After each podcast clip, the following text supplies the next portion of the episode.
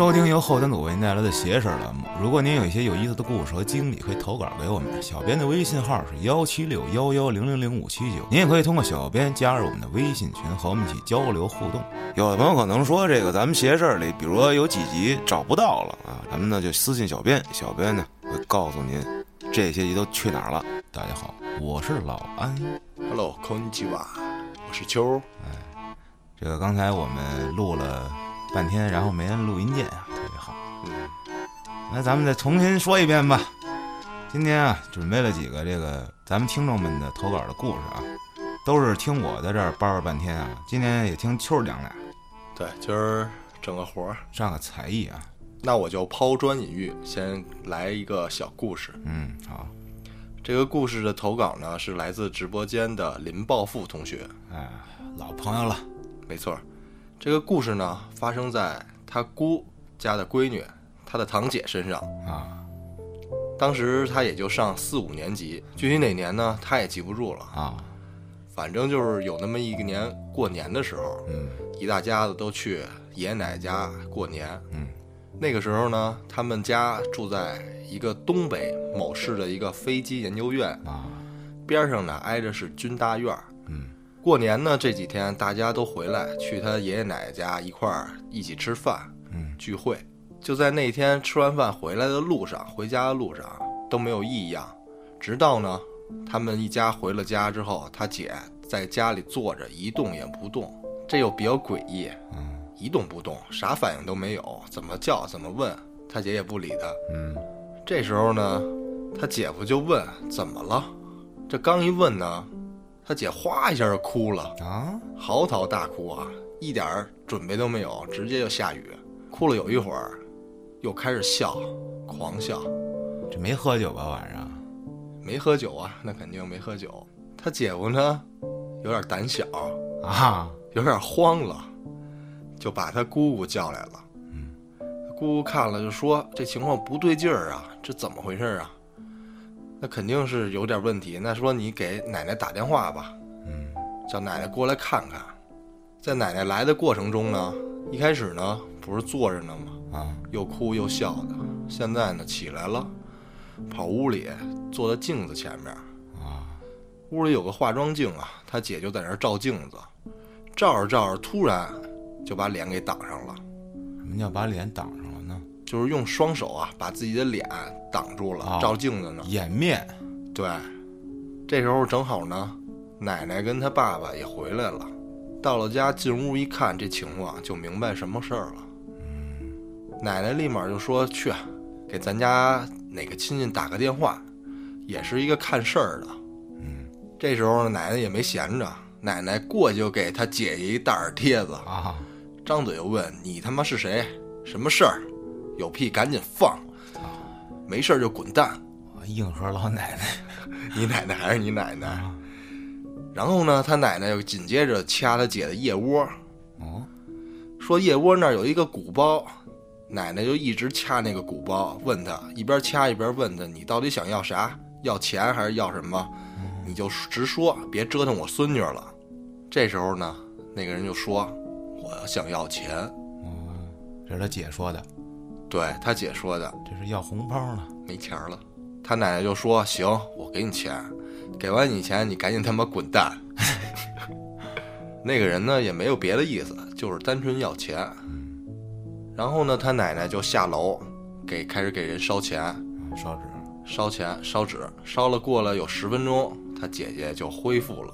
啊这时候呢，之前叫那大师亲戚那大师看事儿的也来了，他奶奶就问呐，问那大师说这什么情况？这是哪儿来的上身儿这好兄弟？大师说了，这是你孙女啊，晚上一块儿打车回来的时候招上的。你打车的地儿在一河边儿，河对岸就是一个坟圈子。嗯你孙女呢也体弱多病，就让人家这么上了个身儿。不过问题不算太大，没有要害你家的意思，你也不用太担心，就是想要点钱花花，钱给了就没事儿了，人家也没有害你的意思。那这事儿呢到这儿也就结束了。嗯家里人就说呀，当时他姐在那照镜子，嗯实际上是那好兄弟在那照呢。啊，好兄弟呢，他在镜子里看见自己了，而不是他姐，哦，突然就把脸捂上了，怕自己给暴露了。那这好兄弟道行也不是很高啊，是啊，过来半路抢劫人家，你像话啊？就想花钱了，想做人上人。这个故事就结束了啊。嗯，这是一个开篇凉菜嘛？太短了。前菜，还有一个、啊也是直播间的一个好朋友投稿给咱们的嗯黑城道老豆腐，啊，老豆腐啊，黑牛城道。也是这个这个直播间老朋友了对，这是关于一个都市探险的成探的一个故事。啊。来，这个故事呢是他的亲身经历，发生在他本人的身上。自从那次经历之后，他就说他就爱搜集这点小都市传说呀、小故事，嗯然后呢，他就把这篇故事投稿给咱们。嗯这事儿是发生在他十三岁的那一年，那年呀，小学毕业了，放了一个没有作业的大假，特别开心。终于不用再写作业了。对，没有开学的恐怖了。他跟他哥呀，就放假没事儿就去网吧玩了。嗯他哥比他大四岁，差不多上高中这么大一个哥哥。有一天呢，他俩人在网吧玩儿，玩着玩着来了一个精神小伙儿。此人呢不学无术，成天是社会上各处混杂，该溜子呗。街溜子。精神小伙呢，他家是办白事儿的。啊据说呢，他爸还是稍微懂点儿，有点东西的。啊来了之后呢，就开始跟老豆腐们口嗨。啊老豆腐跟他哥口嗨，说他发现一个地儿啊，晚上咱们一块儿去探探去。嗯当时呢，还吹牛逼说，我爸呀从泰国给我弄了个佛头，嗯，咱晚上试试这灵不灵。哎呀，作死去了又一看就是。对。然后呢，到了晚上，一行五人，他跟他哥，就是老豆腐跟他哥，社会人跟他对象，还有一个同学。啊，五人。这同学呢，是也手里有个法器，是一个开了光的佛珠。嗯这五个人呢，就开着车去了要探险的地方。啊下车之后呢，发现这个旁边有一个工地，外面不是围着那个栏板吗？嗯就是挡着不让人看的那种。啊，明白。但是这块儿正好有一个可以容一人钻过去的洞，他们五个人就钻进去了。钻进去之后呢，四周都是一人多高的草，往前走呢，中间有一个大坑，这坑两边摆着都是那种可以容人通过的那种大管道。嗯他们呢说这坑怎么办？下不下？社会哥就说必须得去啊，要不然咱干啥来了？啊他说怎么个探法啊？社会哥说就直接就干冲，往里冲。他们呢就顺着管道往下去，往前走着走着啊，走了大概十来米，嗯这管道有一拐弯儿，但是奇怪的呢，这拐弯儿这个地方又被封死了，嗯就是说有这个拐弯的口儿，但是他们过不去，被封上了。他说那咋办？只能原路返回了。这时候呢，又返回到这个坑口，嗯，就说这也太无聊了，嘛玩意儿没油啊？还是天津哥。是啊，那咱干点啥也不能就白来呗，嗯咱得找点快乐。于是呢，让这个社会哥让自己的媳妇儿，让自己的对象把这个当年特别有名儿的恐怖歌曲叫做《嫁衣》啊，拿出来公放，他们也没说什么，也没有反对，也没阻拦，就听着这歌一直放了得有五分钟左右啊。突然气氛越来越压抑，都不说话了，大家都感觉到这个气氛慢慢的就变了。作呗。这时候突然啪嗒一声，这个戴佛珠的这哥们儿的佛珠突然就断了，绳儿说了绳儿断了，啊，毫无征兆。这会儿他们就慌了，成功了。我操，这快乐来了，太突然了。啊社会哥呢就赶紧让他对象把这歌关了，想走，但是这歌呢怎么关也关不掉。哦，当时呢用的是诺基亚手机，情急之下把电池抠了啊，关上歌呗就走呗，慌不择路要回去了。这时候呢，从墙上跳下来一个似猫不似猫的一个动物，看见这直接五个人炸了，就是像猫不像猫的一个动物啊，具体是什么不清楚。炸了之后连滚带爬就往车里跑，嗯上了车赶紧开车就溜了，跑到了社会哥他们家。啊，几个人在屋里啊，面面相觑，刚受完刺激啊，都不敢说话，就坐那儿愣神儿。突然社会哥他一摸口袋，看看这佛头吧，发现这佛头上面裂了一道裂缝儿。好家伙！这时候啊，他爸回来了，一回来就看大家都在那儿死气沉沉的干啥呢？嗯，咋回事啊？然后社会哥怕挨打逼斗，不敢说，一下也不社会了。就不说了。但是他爸呢，就知道这肯定有事儿不对，就单叫的时候你出来，你告诉我怎么情况。然后呢，他就出去了，跟他爸简单说了一下晚上这快乐的经历。嗯，他爸听完之后啊，咵一个大脖溜子，那 说你这个逼孩子，啊，平时怎么跟你说的？你他妈就是不听，让他爸一顿卷啊！嗯然后他爸让他滚回屋里接着待着。嗯过了一会儿呢，他爸端了一壶茶，让他们五个人喝了，喝完没事儿就回家睡觉。他说那玩意儿喝着呢，像味道像花茶，嗯但他肯定又绝对不是花茶。他推测呢，说这个可能是浮水。喝完了呢，他们也没多想，就各自回家睡觉了。到家了，沾了枕头就着了。嗯转天一早呢，一个电话把他跟他哥就叫起来了，是社会哥给他打的，说那个嘛呢，过来一趟，来我家。然后呢，他俩就赶紧去，说看看啥事儿。到了一看，大家都在呢。这社会哥呀，在大家走了之后，他跟他爹呢又去了探险那个地方。嗯，他爸过去了一顿操练啊，就是各种使法术呗。对，一顿操练之后，回头说没事儿了，回去吧。嗯他们呢就好奇到底是碰见嘛玩意儿了。嗯社会哥说可能是两样儿，一个是好兄弟，一个是碰上黄仙儿了，就是那似猫不是猫的东西。嗯就说呀，咱们去那儿探险，冒犯着人家了。但是呢，咱有两样法器都给挡住了。哦，一个手链儿，一个那个佛头。对，佛头一个佛头裂了，一佛珠断了，嗯挡了两起儿灾。哦，看来这俩人法器确实好使啊。但是都毁在这儿了。对好了，那我这两个故事就到这儿了。行，这个秋叶好久没讲故事了，上回讲故事还是去年了吧？我记得，对，去年讲了一个特别简短、特别简短的故事。我要让他多练一练啊，换换花样，别老听我一个人跟大家讲，是吧？好，有什么意见啊？各位在评论区到时候给我留言，啊，让我也提升提升自己。啊，可以，非常谦虚啊。这个一讲故事啊，你就失去了那种在直播间的洒脱哈。对，比较紧张。我给你来一个，让你缓解缓解吧。好，刚才你讲的这个关于佛珠这一块儿，不是有一个护身符那种性质的吗？对吧？对，挡了一灾。我这儿也有一个类似的故事，跟大家分享分享。这位投稿的朋友名字叫做向风啊，咱们叫他小峰。说这小峰啊是江苏人啊，南方人，嗯连云港的，跟我这个有一个大学同学一样啊，他是八零后。当时这事儿啊，发生在零八年左右。奥运会。对他那时候正在上大学，在哪儿上大学啊？在山东青岛一个喝啤酒的好地方啊。当时啊，他父母呢就是比较信命理，嗯啥是命理啊？就是八字儿这样的。他上大学了之后啊，这个父亲哎托人弄呛，帮他请了一串这个珠子，木头的，但是具体是啥材质的呢，还不知道。是从老和尚手上薅下来的。那就不知道了。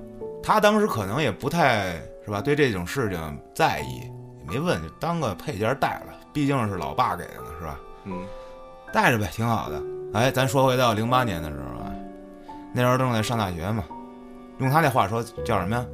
追风少年。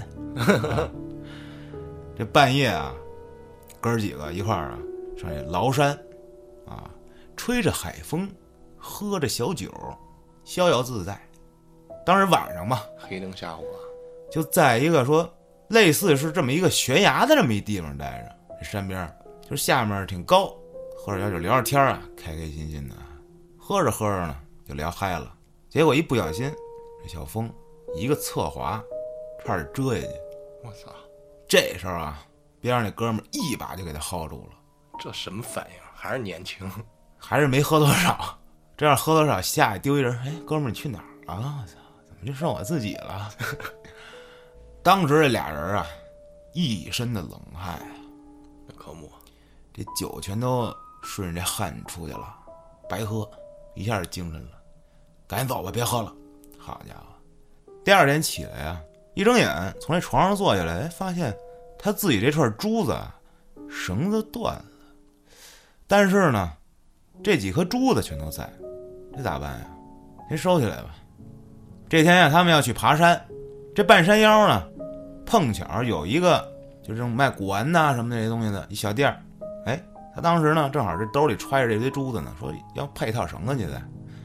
哎，进去了，就让那老板呀帮着编了一套绳，就把这珠子呀复原了。之后第二年啊，零九年的时候啊，小峰啊和他当时就救他那哥们儿啊，一起啊旅了趟游，去哪儿了？来上俄罗斯，去喝这个我的个哎小鸟伏特加去了啊。必死二手，在这海参崴这天呀，俩人又喝大了啊！这小鸟伏特加整多了，下楼啊，这小峰啊五迷三道的，哎呀一里歪斜的在那儿走啊。这一楼梯啊，一脚踩俩格儿，嗯，咕噔一下就折下去了，摔在这个大水泥盖子上头了。什么叫大水泥盖子呀？上面就一盖板儿，这底下呀是空的，我操，而且这底下满满当当的插的全是钢筋，就跟电影里看的那种是吗？就跟那个陷阱似的。啊，底下是那个树是掉下去扎死了，对，我操，咱也不知道这大俄罗斯怎么还有这样的建筑啊！我天，哎呦，吓了一透心凉啊！又醒了，啊，对，这酒一下又白喝了。当然，自打那件事儿之后啊，他回去发现这珠子没了，有可能是自己忘了放哪儿了，反正找不着了。他那串珠子，那就是自己弄丢了呗，那没办法，认倒霉吧。结果呢，时间呢开始慢慢的推移啊，到了这一二年了，小峰呢参加工作了，说有这么一天啊，早上起来穿衣服，就摸这个衣服，哎，这兜里头啊。摸着一串东西，拿出来一瞅，哟，这不是我丢了好几年那珠子吗？这不巧了？啊，就很兴奋啊，就带上了，上班去吧。当天中午啊，他们单位啊有一辆啊 GL 八发生车祸了，机盖子嗯，都飞了，他当时在这车上，但是呢，就他没事儿，没受伤。一点事儿没有，哎，后来就琢磨呀，是不是这珠子保佑我了呀？这个大法器这是，啊，再后来呢，过了几年，有这么一天呀，他跟家正盘他这珠子呢，就盘着盘着啊，咵嚓，这绳又崩了，散了一地，散落一地呀。他就赶紧摸呀，把这珠子赶紧捡起来呀，一共是十九颗珠子，可是到最后他又捡回十八颗来，有一颗找不着了，得了，那那补一颗呗。后来找人补了颗玉的，但是自打那之后啊，就没有当初那种感觉了，如虎法添翼，器就不灵了。这件事儿呢，基本上到这儿就结束了。这也是咱们这个网友一段亲身经历吧。呃，说起这个，我想说说我自己遇上过这么一事儿。我记得我是跟节目里讲过，不过我这记性啊真的是想不起来了，我就再说一遍吧。讲过就讲过了。我记得那会儿我上献音的时候啊，嗯我，自己老带着一串这星月，你记得吧？那会儿记得，我捞一串小星月啊，盘的也不咋地，反正就天天带着嘛。结果呢，当时是我爹开着车来学校接我回去，因为是学校要放暑假了，他得搬箱子，我得把我这行李都拿回去，嗯，所以说他开着车过来了。哎，我爹呢就到这个学校门口了，说给我打电话让我下去。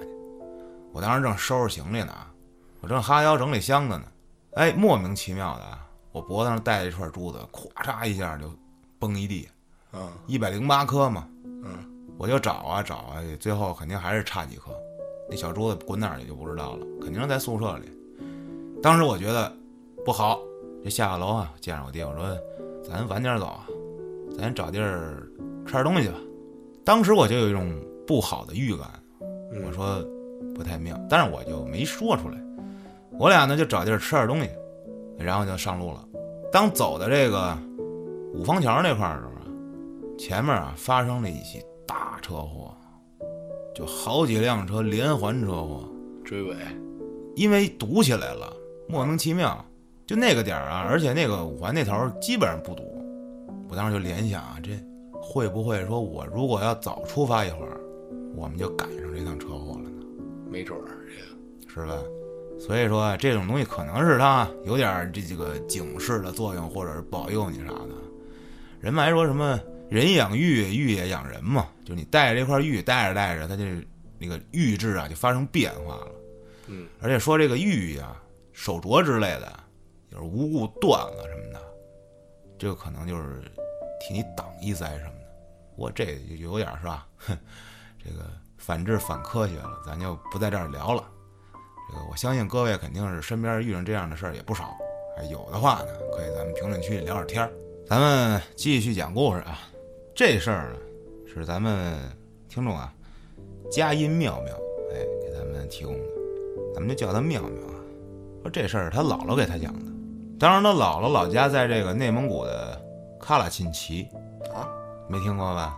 没有，可以百度一下啊，喀拉沁旗啊，说那个地儿啊，盛产离奇鬼故事。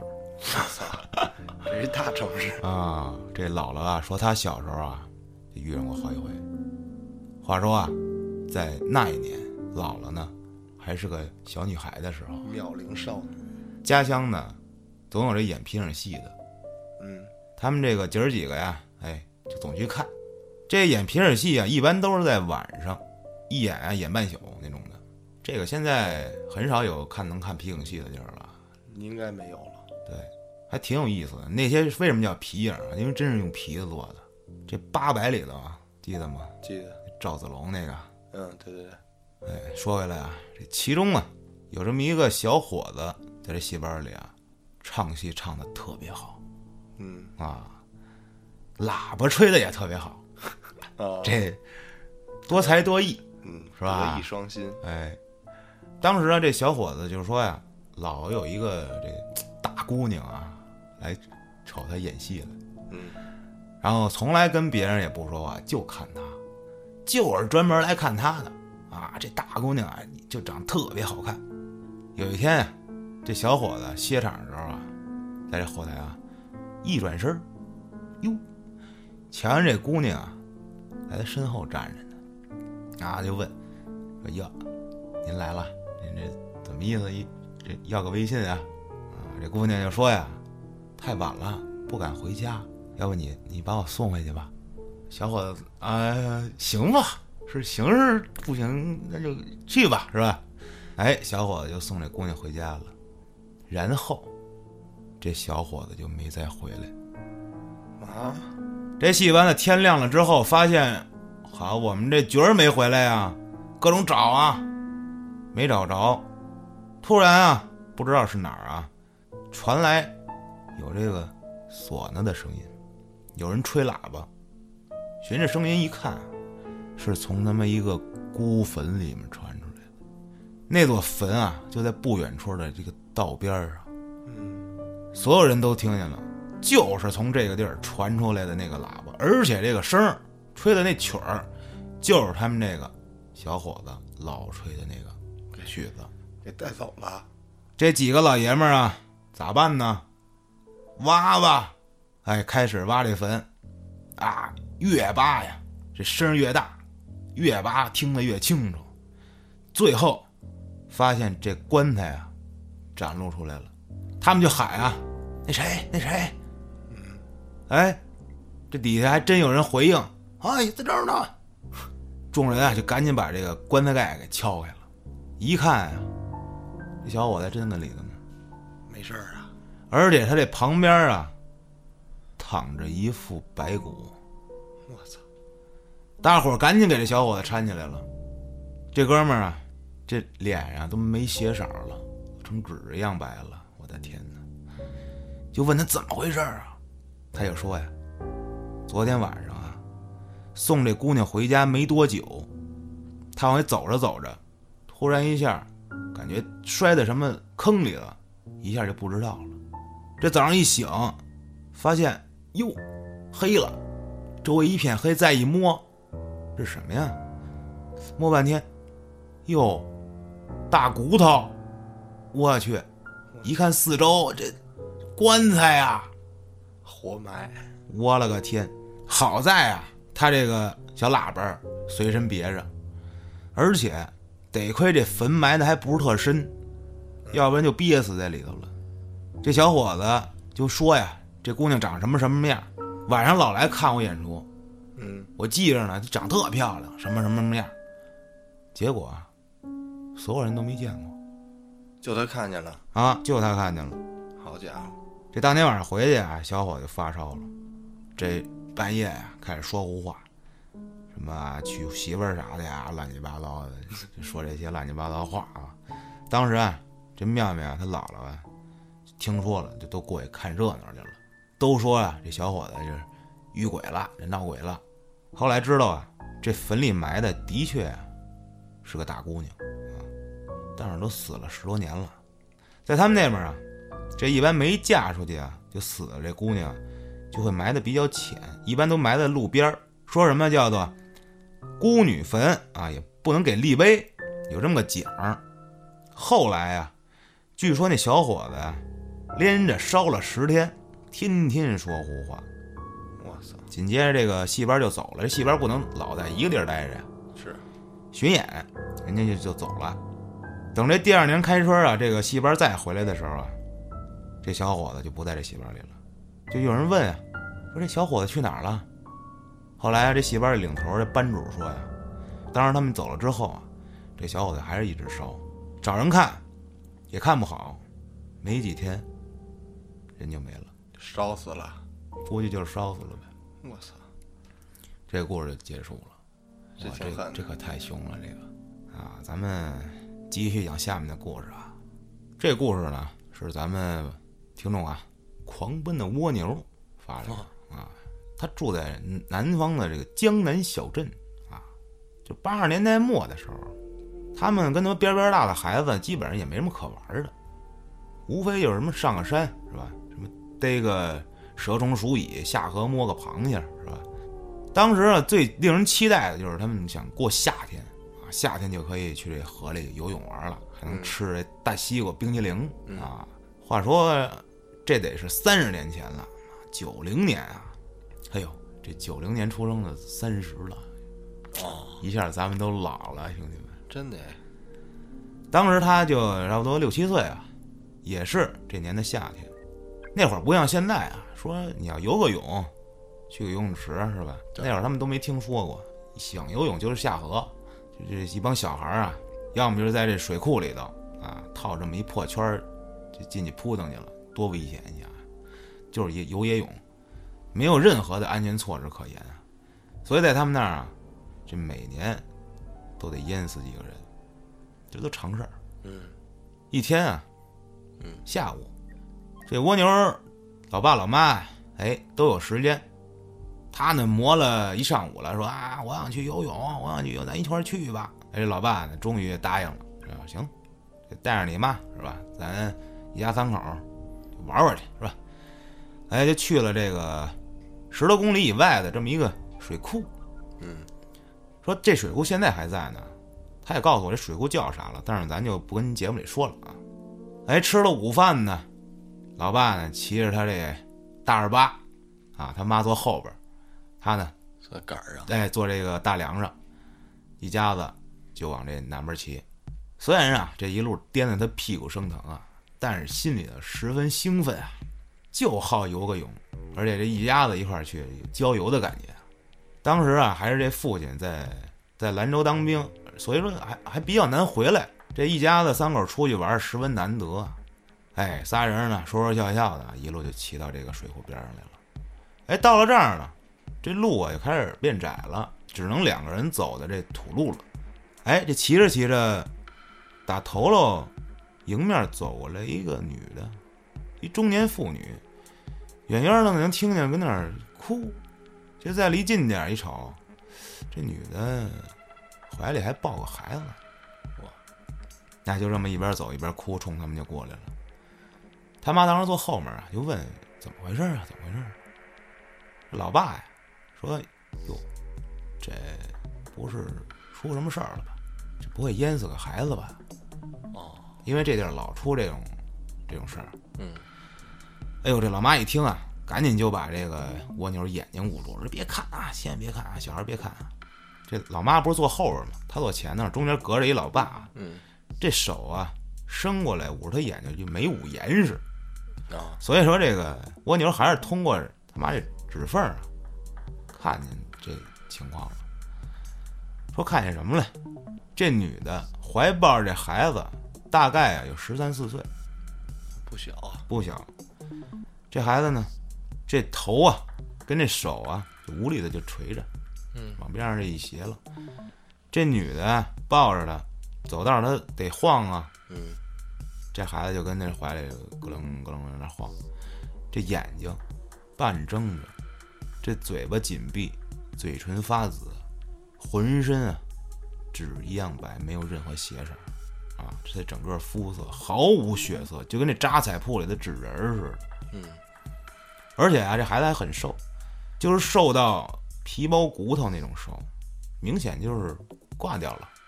嗯哟，这时候啊，老妈就害怕了，胆儿小嘛，女同志，就跟老爸说：“哎，要不咱别去了，这不吉利啊、蜗牛一听这不干了，这难得一家子出来玩来，这怎么能到了到了临了到了，你让我回去那不行，这坚决不同意。哎呀，不走不走。这爸爸也说：“嗨，来都来了是吧？来都来了，就注意点安全就行了。”我跟你说，就怕这句话啊。嗯来都来了，来都来了，哎，咱往后讲啊。这妈妈呢，说行了，这爷儿俩也非得说去，那去吧，就不再说什么了。这三口子呢，到了这大坝边上，老爸，把车停好了，仨人下来了。蜗牛赶紧就换好了衣服啊，准备要下水玩去了，迫不及待了。可能是因为来之前吧，这个路上碰上这情况啊，所以说这三口子都比较小心啊，尤其是他跟他老爸，就基本上就在这岸边比较浅的地方玩儿。除了老爸呢，他跟他老妈都套着这救生圈。当时这大坝边上还有这另外几家过来玩的，所以呢，这片水啊就被搅得很乱，就是不是特清净。嗯于是呢，这老爸呀就推着呀他跟他妈往这个远处的这大坝的另一头去了。他爸水性很好，而且是当兵的。这游着游着呢，慢慢的就剩他一家三口了。就爸爸就一边推着妈妈，一边推着他嘛，就这么游啊。嗯这时候，这蜗牛就感觉自己是飘着的嘛，啊，就感觉这脚上啊，这在水里碰上了个什么滑不呲溜的一东西啊。踩石头了，不像是石头。然后走着走着，哎，又滑过去了一下。哎，是不是鱼呀、鱼有鱼鳞，它这滑不呲溜的泥鳅，不知道，他就以为是不是老爸跟我开玩笑呢，拿脚蹬我一下啊，我说老妈是吧？没想，没想太多。哎，到地儿了，啊，这地儿清静，玩呗，游呗，高高兴兴的。慢慢的，这太阳就下山了。天色就暗下来了。这老爸呢招呼啊，行了，上来吧。老爸第一个上岸了，然后呢上岸伸手就去拉蜗牛去，哎，把这蜗牛拉上去了，就准备拉妈妈呀。就在这老爸的手啊快要碰到这老妈手的时候啊，老妈身体突然往下一坠，紧跟着就尖叫一声，哎！随后啊，这身体飞速的就往后退去了，就跟是什么呀？有东西给他往后拽一样，给蹬走了，给他往后蹬。这蜗牛吓得啊！救命啊！啥情况呀？他小嘛，是，这老爸二话没说，一个猛子就扎水里去了，三下两下就跟上他妈了，一把揽住他妈这腰啊，就拼命的往这岸边划。可是当时蜗牛可在岸上看见了，甭管这爸爸多么使劲的往这岸边划，基本上就等于俩人在原地打转一样，啊，走不动。游了半天都没往前走了一米，这蜗牛赶紧的就大声呼救啊，就朝着大坝另一边的那几家啊，救命啊！哎，这另外这两家呢，听见了这边有情况啊，哎，赶紧就过来救人来了。就有人一边大声喊着，一边冲过来。其中有一位呢，抄起根大竹竿来，朝他爸这手边递过去了。而且这时候还有人往这水里扔石头，不知道为什么。在这大家齐心协力下啊，他老爸一手搂着他妈啊，一手拽着这竹竿子，这才上了岸。上岸之后啊，他妈已经是这个溺水了。嗯，这时候就看见这老妈的左腿上全是指甲印儿，横七竖八的，有十好几条，都破了，往外流着血啊。而且这脚脖子上有个手印儿，嗯，就是被人捏住的手印儿。这可能听到这儿啊，这大家也都知道了，这就是能遇上什么了，遇上水猴子了。咱说说这水猴子，这个各地都有水猴子的传说，基本上就是这种说水鬼嘛，各个地儿传闻不一样，反正有这么说的。这个咱一会儿讲完了再说，咱们接着把这故事讲了。这时候啊，这蜗牛就不禁想起来前儿碰上的那个女的，跟他那抱着那孩子了。嗯，说为什么这孩子全身没有一点血色？为什么那么瘦啊？是不是因为这孩子全身的血什么的让这水猴子给吸干了？我的天！可是来前呢也没看太清楚。总之自那以后，他妈就再也没下水游过泳，哪怕在游泳池里也是。后来呢，大家一起帮他老妈处理伤口的时候啊，其中有一家人说呀，说大概十多年前呀、他们家男的说打死过一只水猴子，说当时啊，这因为家里养这鸡老是丢，这男主人一天晚上啊就蹲在这角落里准备抓这偷鸡贼。头一天晚上睡得太太少了，你看有点困，睡着了。哎呦，这这一睁眼，哎，发现这鸡又少了，应该呢是刚偷不久，因为天还没亮。这地上啊还有一些这水渍，啊。接着呀，过了几天，这男的还不甘心，又跟这鸡窝边上蹲点儿。就在这后半夜，这天快亮了的时候啊，发现了有这么一只毛茸茸的东西啊，跟狗差不多大，一摇一晃的就朝这鸡舍爬过来了。这男主人抄起这一把镰刀，照着那玩意儿一顿狂劈猛砍啊，就给干死了。我操，真猛！这蜗牛他爸就问：“尸体处理了吗？去哪儿了？”说给扔这后山上去了。说那个东西有可能就是水猴子。说他们村当时怎么说的？说这水猴子呀，跟这狗差不多大啊，浑身长着红毛，在这水里头力气巨大，游得快，就专门啊找这落单的跟下河游泳的人啊拽，然后嗯吸血。在这日本里啊，也有过这个民间传说这水猴子的事儿。他们日本人管这叫河河童，对，我不知道你们看没看过这《夏目友人帐》里那河童，就绿了吧唧，有一龟壳，一盖儿头，对，地中海，地中，对对对，就那个，然后大圆眼睛，对，挺嘚儿的啊。就是日本好多那个动漫里头，这个河童的形象就绿的，而且又不高，对跟小孩儿似的。有一龟壳啊。嗯。水果跟这水猴子，我觉得也应该是两种东西，一种应该是偏生物，嗯。有可能是某种动物，你比如什么水獭之类的，不是水獭那么可爱。它我觉得不应该说会拉人，是吧？是啊，这辈子民间传的最多的就是什么呀？找替身儿，是吧？对，要么就是什么把这落水的人拖到水底下，然后拿泥给你家糊上，憋死你，嗯，然后给你把你这个血吸干了，这叫水拔嘛。而且啊，我还听过几个这种传闻，就是说你在水上看到了说有这种不明的东西在飘着，啊别过去捡去。你比如说看见有个什么飘着的皮球、啊，足球啊、篮球这东西的，上一个受害者的。他可能就勾引你过来捡来，哦，然后你往快游啊，你到那儿给你蹬下去了。你还挺聪明。这都是传闻嘛。这个有机会啊，我给大家讲讲这个关于鱼人的传说。这好久没讲《聊斋》了，直播间里答应大家了，咱们聊聊这《聊斋》，好久不讲了。这一篇《聊斋》叫做《妖术》。话说呀，有这么个人儿啊，姓于，叫于公，是个少年啊，嗯，啊，力大无穷啊，而且啊，这把式还特别好啊，舞枪弄棒。当时在这崇祯年间，他呢去这个参加殿试，那你想想，这可是考上状元了。这仆人啊，在这个期间生病了，卧床不起，他就很忧虑。这在街上就想着，哎呀，不会是我今年这要考不上了？哎，正琢磨着呢，街上正好有一算命的，还算卦的这么一个先生，自己跟那说啊，我前知五百年，后知五百载，想知道旦夕祸福，想知道你的生死命运，想知道今后能不能不用努力来我这儿啊？这老于就过去了，说想啊替他这仆人问问啊。哎，刚走过去，还没开口呢，这算卦的先生说说，哎，你是不是想问问你这仆人的病情啊？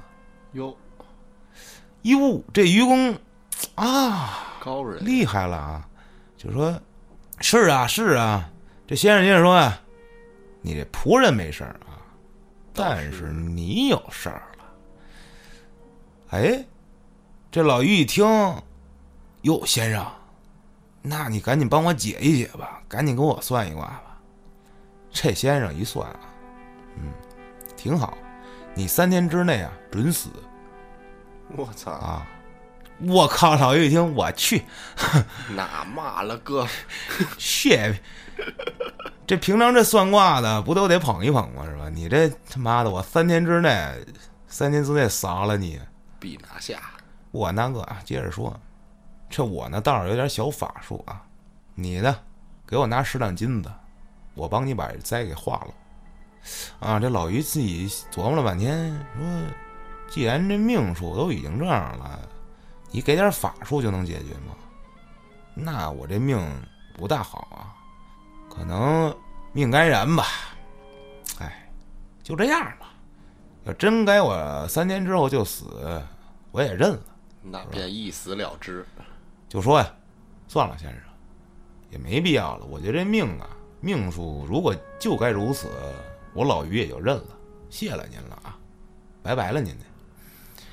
哎，这算卦的说啊，你这人啊啊，你就心疼这点钱啊，你可别后悔啊，你可别后悔，不识好歹。这回去之后，这老于啊，就跟身边人说这事儿了。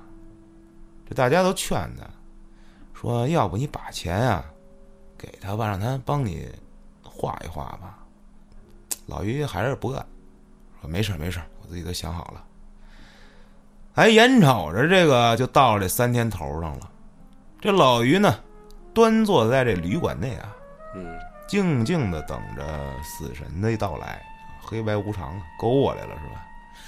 这一天都没事儿，等到了晚上了。关上门，点起灯，哎呦，一惊天都快过去了，他连困都没困，这一点要死的感觉都没有，这到味儿了。原来知道自己的死期是这种感觉啊！你说要不我睡觉得了，可能我睡着睡着就死了吧？睡觉吧。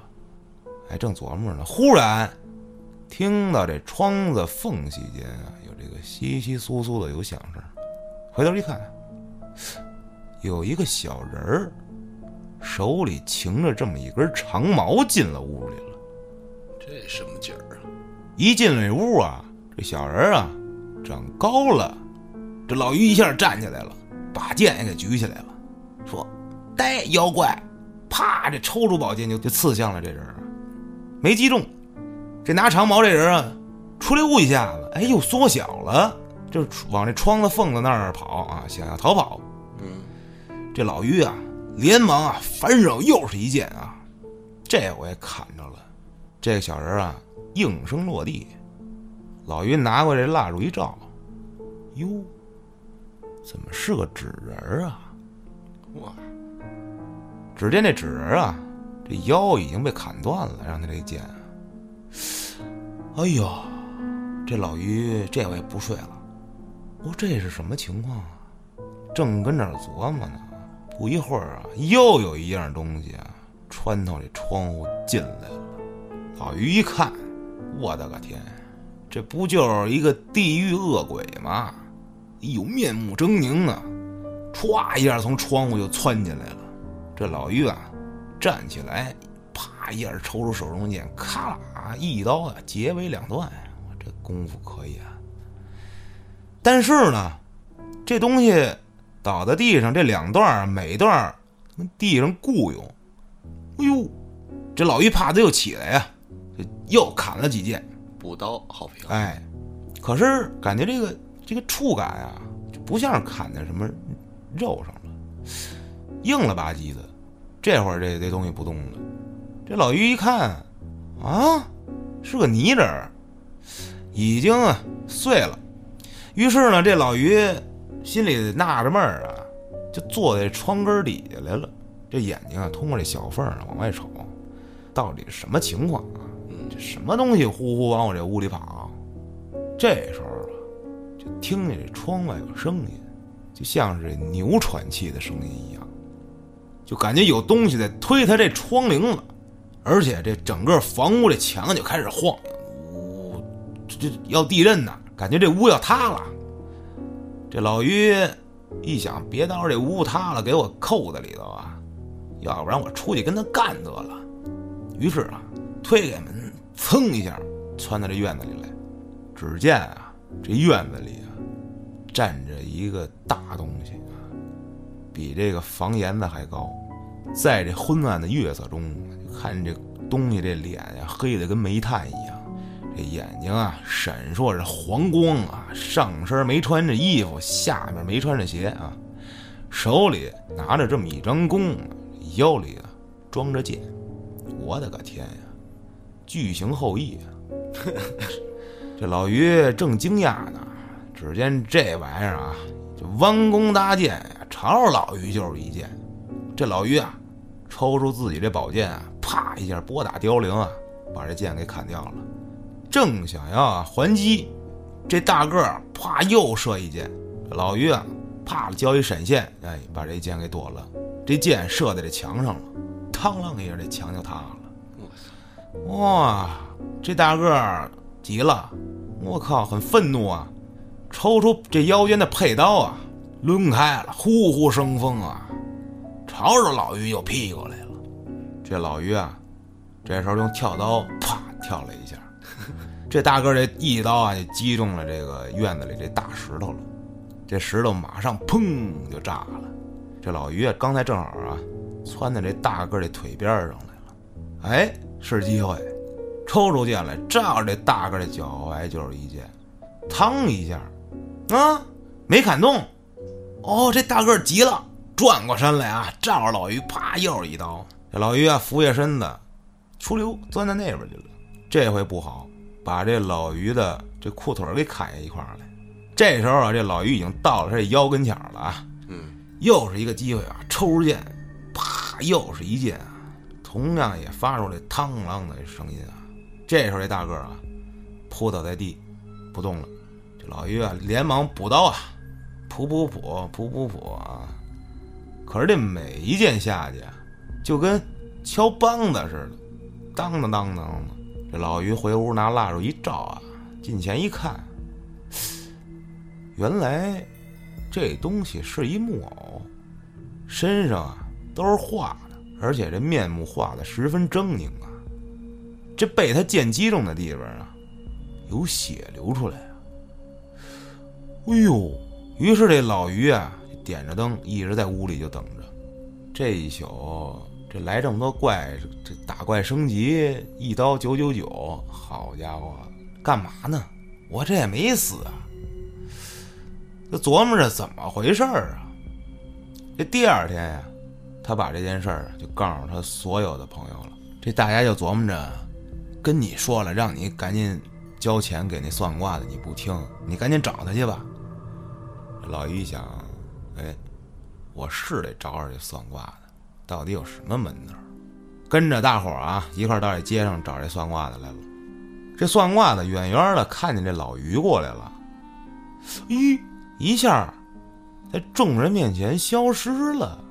这老于看，哟，隐身术啊，这是东瀛忍者。这其中啊，就有人说，这算卦的会妖术，这是隐身术啊。他见着你，他躲起来了，他肯定有问题。快拿这狗血泼他！这老于啊，就按着这人说的，噗一下就给这算卦的给泼出来了。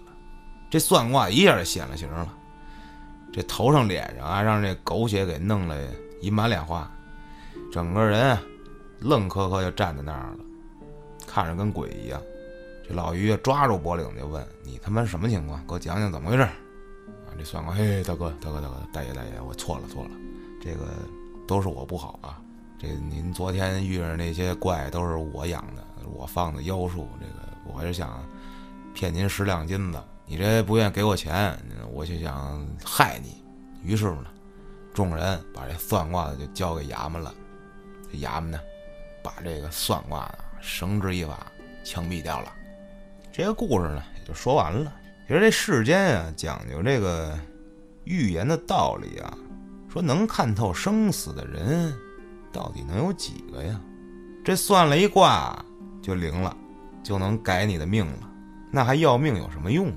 就算你能算出来，告诉我的死期快到了，那又能怎么样呢？而且这算命的，你会点法术啊，你修行不易，那你何故要害别人来证明自己的道行呢？你修的这些法术到底有什么用呢？哎，今天说了一段这个《聊斋》啊，心情很好。啊，行，那咱们今天就故事就讲到这儿了。各位，咱们记得评论区里多多互动啊！各位听众，咱们下期再见。